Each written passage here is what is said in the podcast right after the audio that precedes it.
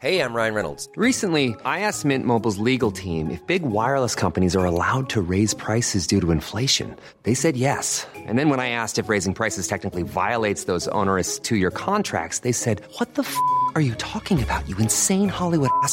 So to recap, we're cutting the price of Mint Unlimited from $30 a month to just $15 a month. Give it a try at mintmobile.com slash switch. $45 upfront for three months plus taxes and fees. Promo rate for new customers for limited time. Unlimited more than 40 gigabytes per month. Slows. Full terms at mintmobile.com. I'm Sandra, and I'm just the professional your small business was looking for. But you didn't hire me because you didn't use LinkedIn jobs. LinkedIn has professionals you can't find anywhere else, including those who aren't actively looking for a new job but might be open to the perfect role, like me.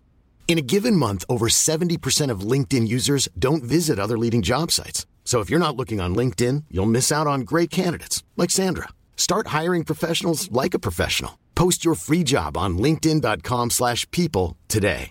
Everyone knows therapy is great for solving problems, but getting therapy has its own problems too, like finding the right therapist, fitting into their schedule, and of course, the cost. Well, BetterHelp can solve those problems. It's totally online and built around your schedule. It's surprisingly affordable too. Connect with a credentialed therapist by phone, video, or online chat, all from the comfort of your home. Visit betterhelp.com to learn more and save 10% on your first month. That's BetterHelp H E L P. Du lytter til en podcast fra TV2. Så en ting er, at det er store mængder, og det er en øh, lyssky verden, der er foregået lige foran snuden på folk, der har været inde og handle i Lidl. Det er foregået ved åben lys dag. Og så er det ikke mindst også profilerne, der er med i den her narkoring. Altså Ricky og Nikki og øh, Brian og Jan og Kenneth og derudad. Og har nogle skøre profilnavne. For eksempel Pain, Then Gain. Eller All Over the World. Altså, de har sådan lidt sådan nogle øh, Batman-agtige øh, profilnavne, som de sikkert har set i en eller anden actionfilm. Blandt andet kommer der en, øh, en type op fra Randers, som øh, er daglig leder på en restaurant, der hedder Restaurant Sovsen. Man kan ikke lade være med at trække på smilebåndet, men altså, man føler næsten, man kender det her klientel, før man har mødt dem, ikke?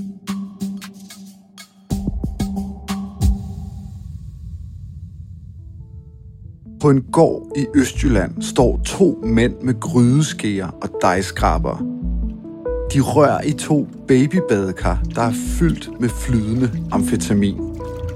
De to midalderne familiefædre er hovedpersonerne i en historisk sag om den måske største produktion af amfetamin på dansk jord. I dag starter ankesagen op i Vesterlandsret, hvor otte personer kæmper for at slippe for de lange fængselsstraffe, som de fik i byretten sidste sommer. Dato i dag handler om den spektakulære danske sag, der trækker direkte tråde til en international politiaktion, som afslører det vel nok største kriminelle kommunikationsnetværk nogensinde set. Mit navn er Joachim Claus Høj Bindslev.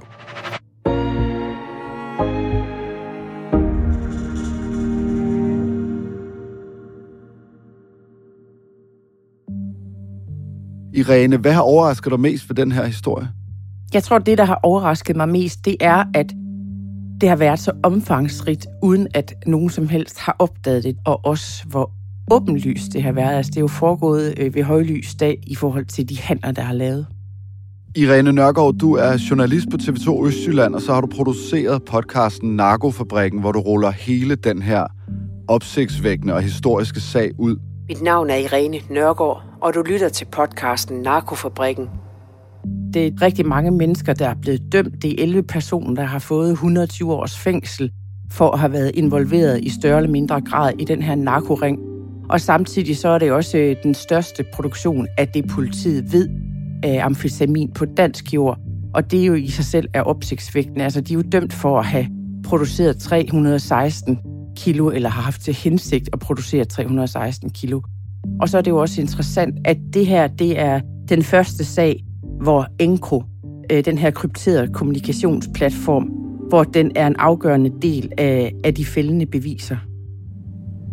EncroChat. It was an encrypted phone network relied upon by criminals around the world.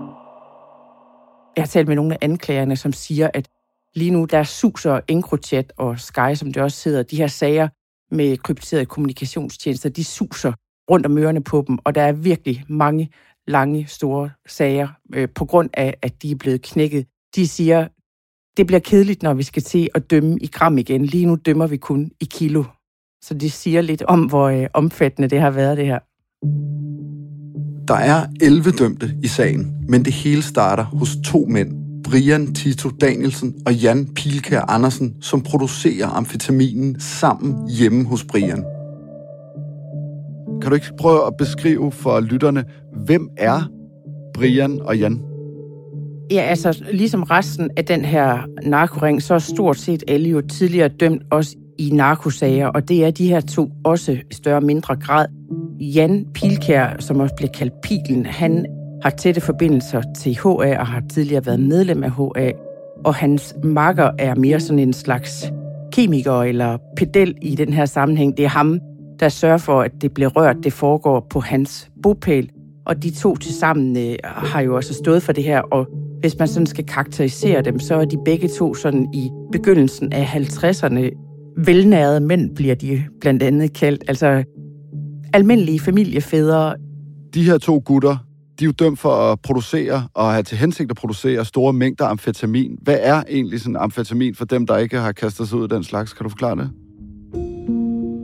Altså amfetamin er et kemisk euforiserende stof, som går ind og påvirker centralnervesystemet i kroppen. Og til modsætning fra kokain, så er det udelukkende lavet på, hvad skal man sige, en kemisk base, som så bliver blandet med svovlsyre, som også bliver brugt som batterisyre, og som metanol. Så det er et kemisk produkt, som også bliver kaldt en opper, altså en, en der kvikker hjernen op, som gør, at man kan holde sig længe vågen. Øh, der er også nogen, der kalder det speed. Hvem tager det? Altså, hvem er det, der køber amfetamin og putter det op i snuden? Altså, det er jo nok en blandet landhandel, men det øh, politiet blandt andet siger, det er, at øh, amfetamin øh, fortrinsvis bliver brugt i de øh, grupperinger øh, i befolkningen, som måske ikke har så mange penge at gøre med, at de kan købe øh, coke, som jo er væsentligt dyrere. Øh, så amfetamin bliver brugt øh, blandt folk, der ikke har så mange penge, og blandt andet øh, unge, som øh, bor i provinsen. Det er det, der også bliver kaldt for fattigmandscoke. Hvordan producerer Brian Tito Danielsen og Jan Pilke Andersen så den her amfetamin i Østjylland? Altså, det begynder med, at øh, Brian henter øh, Jan op i Odder, og så kører de sammen ned til hans gård, hvor han bor, og i en af længerne på den her gamle nedlagte landejendom har de så et værksted, hvor de producerer amfetaminen. I dag, der, der laver vi suppe, som de kaldte det, når de skulle røre amfetamin. Og de øh, sætter to babybadekar op på hver sit bord, og så hælder de så ingredienserne ned i babybadekarne. Altså det er amfetaminolie, en base, de har fået smuglet ind fra Holland. Det er svovlsyre, eller batterisyre, som man også kalder det, og så er det metanol, som ligesom holder væsken flydende. Og så går de ellers i gang med at, at røre, og der skal røres øh, ret godt. Det er, øh, det er vigtigt for at få blandet massen rigtig godt, at de rører. Så de bruger sådan de ting, som vi andre også bruger i vores køkkener, altså grydeskier, og dejskraber, og når de tilsætter svovlsyren, så sker der en kraftig varmeudvikling, og, og formodningen er, at det, det er derfor, man også har fundet en tagrende, som de har brugt til at hælde svovlsyren ned, fordi der sker den her varmeudvikling, så det er rart at være på afstand. Og da politiet anholder dem, der er de iført handsker, og de er iført forklæder, og de har amfetamin op og ned af sig, altså både på, på armen og på forklæderne. Når du beskriver det på den der måde, det lyder jo som noget, man sidder og ser i Breaking Bad, for eksempel, som jeg øh, var ret begejstret over for nogle år siden.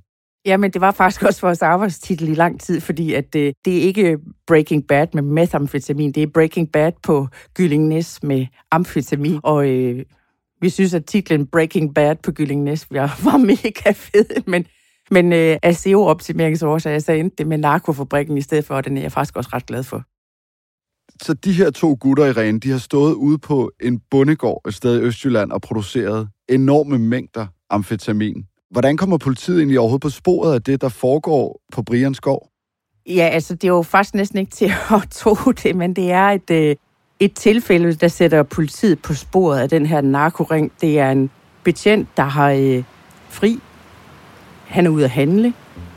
i Odder ved, på Littles parkeringsplads, og da han kommer ud inden fra Little, der øh, lægger han mærke til, at der står en øh, fyr og læner sig op af sin bil, ser sådan lidt søgende ud, og på taget af bilen, der har han en kokjo stående, og det slår betjenten, at han ligesom kan huske et om et tip fra hans job om, at en kokjo var et signal mellem øh, køber og sælger af stoffer. Så derfor, i stedet for at køre sin vej, så sætter han sig ind i sin bil og lader som om, han sidder med sin telefon. Men øh, i virkeligheden giver han sig til at observere den her mand. Og da der så er gået et par minutter, så kommer der er en anden bil øh, ind på parkeringspladsen, og øh, den her mand går over til manden med kokjoen og afleverer en pose med øh, noget, der ligner havregryn, nogle pakker med havregryn. Han kan ikke se, hvad det er, men når han afleverer posen, det tager måske 10 sekunder, og så kører de to biler. Og øh, det tip giver han videre hjemme på politistationen, og i den forbindelse øh, kan de så konstatere, at det kunne godt være, at der var noget her, vi skulle kigge lidt nærmere på. Så derfor sætter de videoovervågning op på øh, P-pladsen og giver sig til at holde øje. Og derfra kan de se, at der ligesom er et mønster.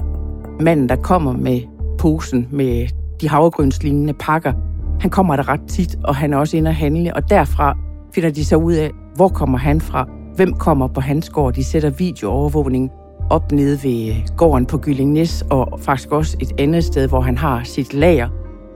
De får GPS'er sat på nogle af de biler, som de involverede kører i, og på den måde begynder der at danne sig et mønster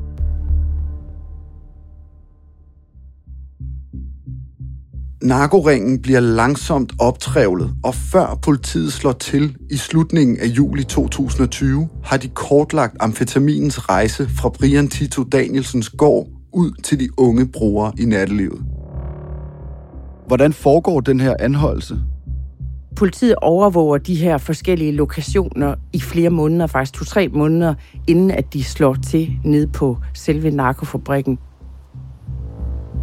Og det sker på et tidspunkt, hvor de på overvågningen kan se, at en hollandsk autocamper drejer ned til gården og kører ned af grusvejen. De kan ikke se, hvad der er i autocamperen, eller hvad det er, manden, der kommer kørende, han afleverer. Men de kan jo godt regne ud, at eftersom den har hollandske nummerplader, så kunne der jo godt være noget i spil i forhold til stoffer. Og øh, fire dage senere, da så Jan Pilkjær Andersen, altså ham, der betegnes af anklagerne som hovedmanden, han ankommer til gården, så ved politiet godt, okay, hvis vi skal snuppe dem på færds gerning, så er det nu, vi skal slå til. Så sidst på formiddagen øh, ved middagstid den 28. juli, der slår politiet til, der ankommer de i to salatfade, kører ned ad grusvejen med seks betjente. Og den første, de anholder, det er kvinden på gården, som står ude ved indhegningen. Hun bliver anholdt med det samme, og de trænger så forbi den her indhegning, som der er hele vejen rundt om gården, og så ind på gårdspladsen. Og her kan de så se, at der er et ansigt, der kigger ud af sådan et vindue over ved en af længerne, og så forsvinder.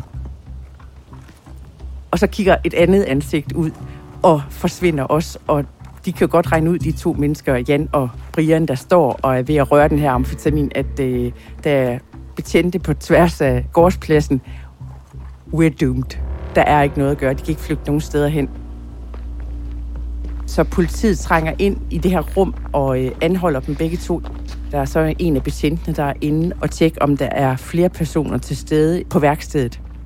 Og den der stank af kemi, den er så voldsom, at han faktisk har svært ved at være derinde. Under politiets efterforskning flyver det fældende bevis pludselig ind fra Frankrig. Her har politiet nemlig fået adgang til den krypterede beskedtjeneste EncroChat, hvor Jan Pilke Andersen, Brian Tito Danielsen og flere andre har udvekslet tusinder af beskeder om produktion og salg af amfetamin fra gården i Østjylland. Irene, kan du sætte nogle ord på, hvad er det, anklagemyndigheden får ind ad døren fra Frankrig i forhold til den her sag, de øh, allerede er rykket på? Man kan jo sige, at de i virkeligheden får alle de brikker til puslespillet, som gør, at de kan samle alle de fysiske beviser, de har i forvejen, altså overvågninger, GPS'er, telemasteroplysninger, hvem har befundet sig hvor med deres almindelige telefoner. Og hvad er det så, de har skrevet, Jan og Brian og de andre, som gør, at de øh, ender med at blive dømt i byretten og nu skal landsretten? Altså, de får jo dokumenteret politiet, at når de her involverede skriver om suppe, så skriver de om amfetamin. Ikke bare når de handler, men også når de skal lave den. Og det er selvfølgelig, fordi det er sådan en flydende masse, der skal røres. Så de skriver til hinanden, Jan og Brian, om, hvordan de skal lave suppe, hvornår de skal lave den. Kan du her i weekenden? Ja, det er helt perfekt. Eller mangler vi den og den i den hvide dunk? Aner det ikke. Tog vi ikke hul på den ny sidste gang? Vigtigt at vide angående den hvide dunk. Og uden at skrive øh, amfetaminolie eller nogle andre ingredienser, der ville kunne fælde dem, så skriver de sådan i kode, men stadigvæk meget, meget direkte. Skal vi lave to dunke, eller skal vi lave tre dunke, eller øh, har du det hele? Ej, jeg kører lige ned og tjekker. Den slags ting skriver de til hinanden. Hvad ender de her beskeder, Irene, med at få af betydning for retssagen? Beskederne får jo den betydning, altså de her mennesker, der har været involveret i narkoringen, har jo skrevet meget frit til hinanden. Og det vil jo også sige, at øh, i modsætning til, hvad politiet ellers normalt har af beviser, så er det her jo en til en i kilo. Altså, de ved, hvor mange kilo har den der købt, hvor mange kilo har den der købt. Før har de kunne, øh, medmindre de har pågrebet folk, har de jo ikke kunne vide, hvad har den ene købt, og hvad har den anden købt. Her står det sort på hvidt, og de ender jo dermed i virkeligheden med at fælde sig selv. Hvad siger de egentlig selv inde i retten? Altså, nå, men suppe, det er tomatsuppe fra Netto, eller du ved, kommer de med noget forsvar, som retten overhovedet tager stilling til? Jamen, øh, i retten, der er der ikke nogen af dem, der rigtig vil sige noget. De fleste forholder sig fuldstændig tavse, der er en enkelt, der vil tale, men ellers så har de faktisk ikke noget at sige til deres forsvar. Så derfor er der også øh, nogle af de forhør, som er blevet gennemført med dem, mens de har siddet varetægtsfængslet, der bliver øh, genoplæst i retten. Byrettens dom falder i juli sidste år, hvor de 11 tiltalte blev idømt samlet 120 års fængsel. Jan Pilkær Andersen og Brian Tito Danielsen får henholdsvis 18 og 16 års fængsel. Jeg bliver nødt til at spørge Irene, øhm, de her to gutter, Brian og Jan, har jo tilsyneladende lavet meget, meget, meget store mængder amfetamin i helt Breaking Bad-agtig stil, ikke? Er de så blevet stinkende rige på det? Altså, det jo, ved jeg ikke, om de er. Men der er ikke noget, der tyder på, at de er blevet det. Altså, øh, Brian, som jo har været sådan narkoringens øh, lille kemiker, altså det er ham, der har stået med produktionen på sin ejendom.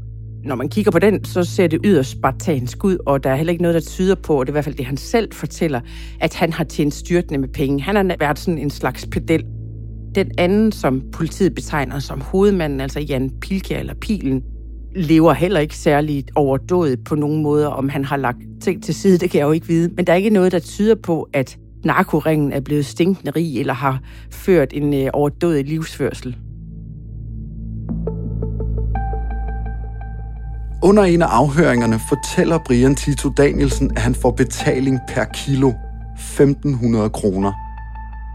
Ifølge TV2 Østjyllands beregninger, så har den samlede værdi på gadeplan af den amfetamin, som Brian Tito Danielsen og Jan Pilkær Andersen er dømt for at have produceret og ville producere, en værdi på omkring 40 millioner kroner på gadeplan. Der er noget, der tyder på, at der måske står nogle folk om bag ved, ved dem, altså at man ikke er helt inde ved Nellens råd, hvis man kan kalde det det fordi der er en profil på EncroChat, der bliver skrevet til, når der sker noget af vigtighed. Altså for eksempel skriver en af dem, jeg er blevet stoppet af politiet, skriver en af narkoringens involveret til den her profil.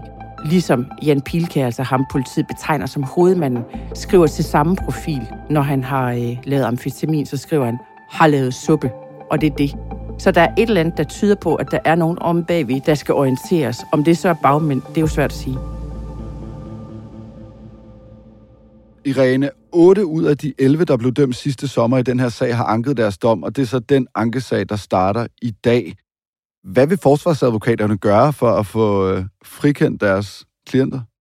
De vil helt sikkert gå på EncroChat, og metoden omkring EncroChat er de her overvågninger af alle profilerne, som var signet op på EncroChat, cirka 60.000, de fleste af dem kriminelle. De vil gå på, om franske myndigheder har ret i, at man på den måde kan overvåge så mange menneskers private samtaler.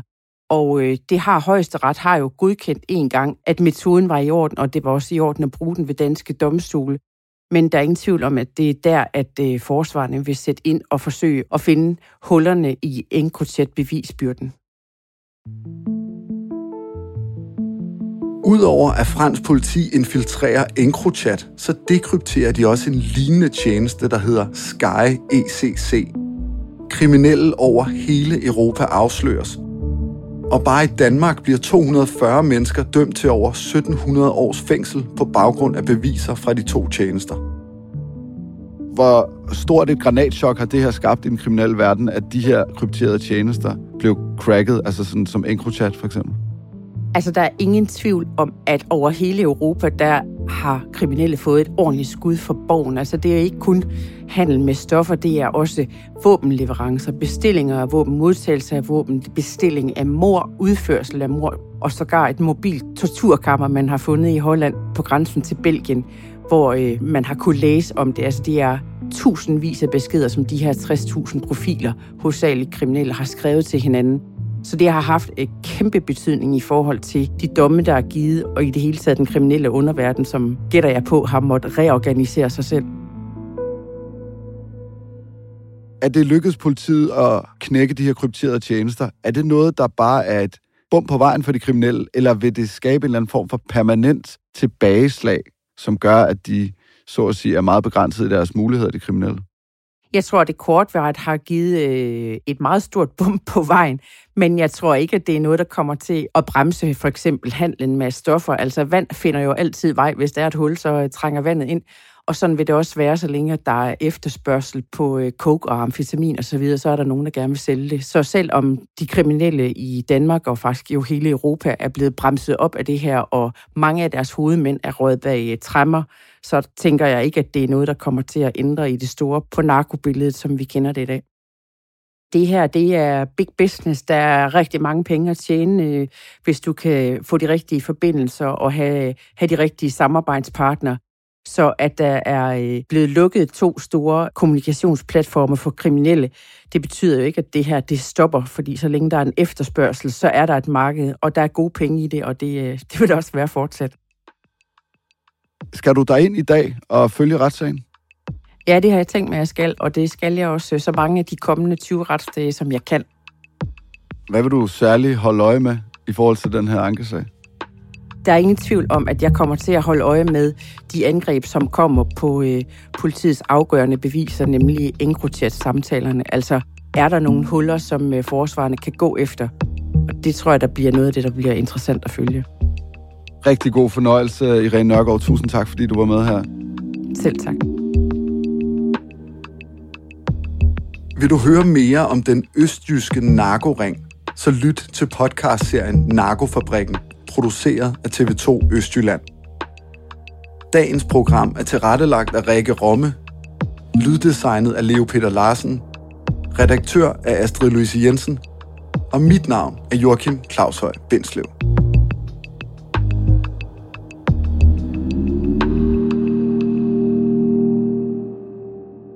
Du har lyttet til en podcast fra TV2.